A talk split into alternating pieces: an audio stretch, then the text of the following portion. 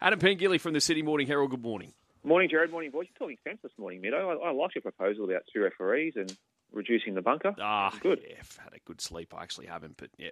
Anyway, had a couple of drinks last night. That helped. Anyway, Brenton Avdulla, he's going to ride Eduardo in the shorts on Saturday, which is oh, going to be a feature of the day. Yeah, can't wait for the race, Jared. And he's picked up the ride, given that Nash Rawiller is suspended, got a couple of suspensions he's serving back to back. I'm, I'm so keen to see how they ride Eduardo in this race on the weekend. Um, he's got the run under his belt, so a little bit of a fitness edge you'd like to think on his main rival, Nature Strip. And we've seen in the past, when he really digs in for a fight with Nature Strip, he, he can beat him. But when they try and ride him a little bit cuter and try and ride a little, uh, uh sort of get in the slipstream of Nature Strip or something like that, well, he just bullies his opposition, doesn't he, Nature Strip? So I know they don't want to leave too much out in the track today, given the grand final is still a few weeks away in, in the actual Everest itself. But um, I'm so fascinated to see how the tactics play out in this race on the weekend. But no doubt Brenton will do a good job on Eduardo, and he's got a chance to step up to the plate and uh, really create a stir there at Randwick on the weekend. What do you make of the Melbourne Cup weights being released? Yeah, quite predictable Loz, to be fair. We spoke about it yesterday. There was likely that Spanish Mission would get the top weight. He's copped 58 kilos. Gold Trip with 57.5 and Regal Power 56. Duais, obviously a horse who's been primed for both the Caulfield Cup and Melbourne Cup later in the spring. She's got 55 and a half, but given there was sort of no, I suppose, natural top weight or really, you know, highly credentialed stayer, that Greg Carpenter had to sort of raise the weights a little bit to make sure the Spanish Mission carried 58. So again, I think we're probably going to see the weights a little bit clustered again this year in the Melbourne Cup. They'll be quite compressed, given that we haven't got a, a natural spread with a, from a top to bottom with a really high, highly credentialed horse against some of those handicappers down the bottom. But that's just the way it is in the modern day Melbourne Cup.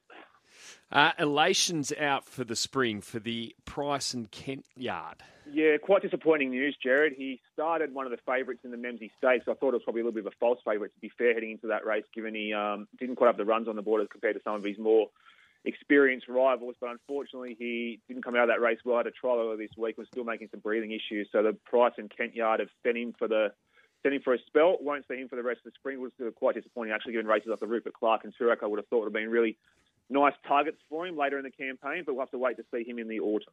Do you like anything at Warwick Farm today? Yeah, I reckon uh, Flindell might be getting the vocal cords warmed up this afternoon, Loz, because uh, it's, a, it's a deep program at Warwick Farm. Race seven, number three, Democracy Manifest, the best on the program for me. Um, he's a horse I still got plenty of room to move in the ratings. I know he's only coming to this off one soft trial, but I think he's classy enough to be really forward condition. Nice gate for Huey Bowman, expecting to be riding the finish. That's race seven, number three, Democracy Manifest, the best on the program. Three dollars ten. It is with Tab, and uh, yeah, it's put in the multi with Foxy Cleopatra today. Uh. Race two, number four, there at Sandown. Is it number four, Loz? Yeah, race yep. two, number four. Still six dollars on the second line of betting for that race today. Just want to ask you about your story quickly on the back page of the Herald today. Uh, LIV Coup, how Norman Lewis Smith Leishman is the headline there, Adam. So tell us about this franchise concept that could be, uh, uh, well, invoked by LIV Golf going forward.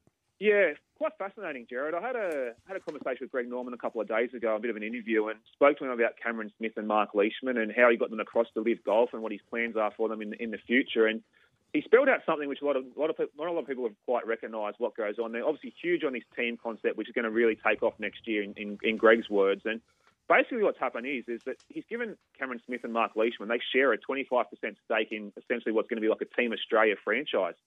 So it's up to them how they run that franchise next year. They can monetize it and commercialise it by getting investors to, to back them in that Australian team, and they can also dictate who basically plays on their team next year, uh, which I found quite fascinating. And essentially I asked the question about Adam Scott as well. Because remember, Jared, there was all that talk about Adam Scott being linked with LIV Golf earlier this year, and he did express some interest in it going back, oh, probably five or six months ago now, but it hasn't quite seemed to materialise um, him coming across. And I sort of asked Greg about Adam Scott, and he was a little bit coy about it, to be fair, saying, oh, well, listen, I will acknowledge there was discussions earlier this year, but if he wants to come across now, basically it's going to be up to Cameron and, and Mark whether they want him to be on their team. So, yeah, quite fascinating. It's definitely going to be like a Can put it in these terms, a bit of a Formula One type concept where you know Formula One sort of runs the whole whole show, but these these proprietors have to sort of run the actual franchises and teams and are able to sort of run them as as they see fit and commercialise it how they like. So, yep, quite fascinating.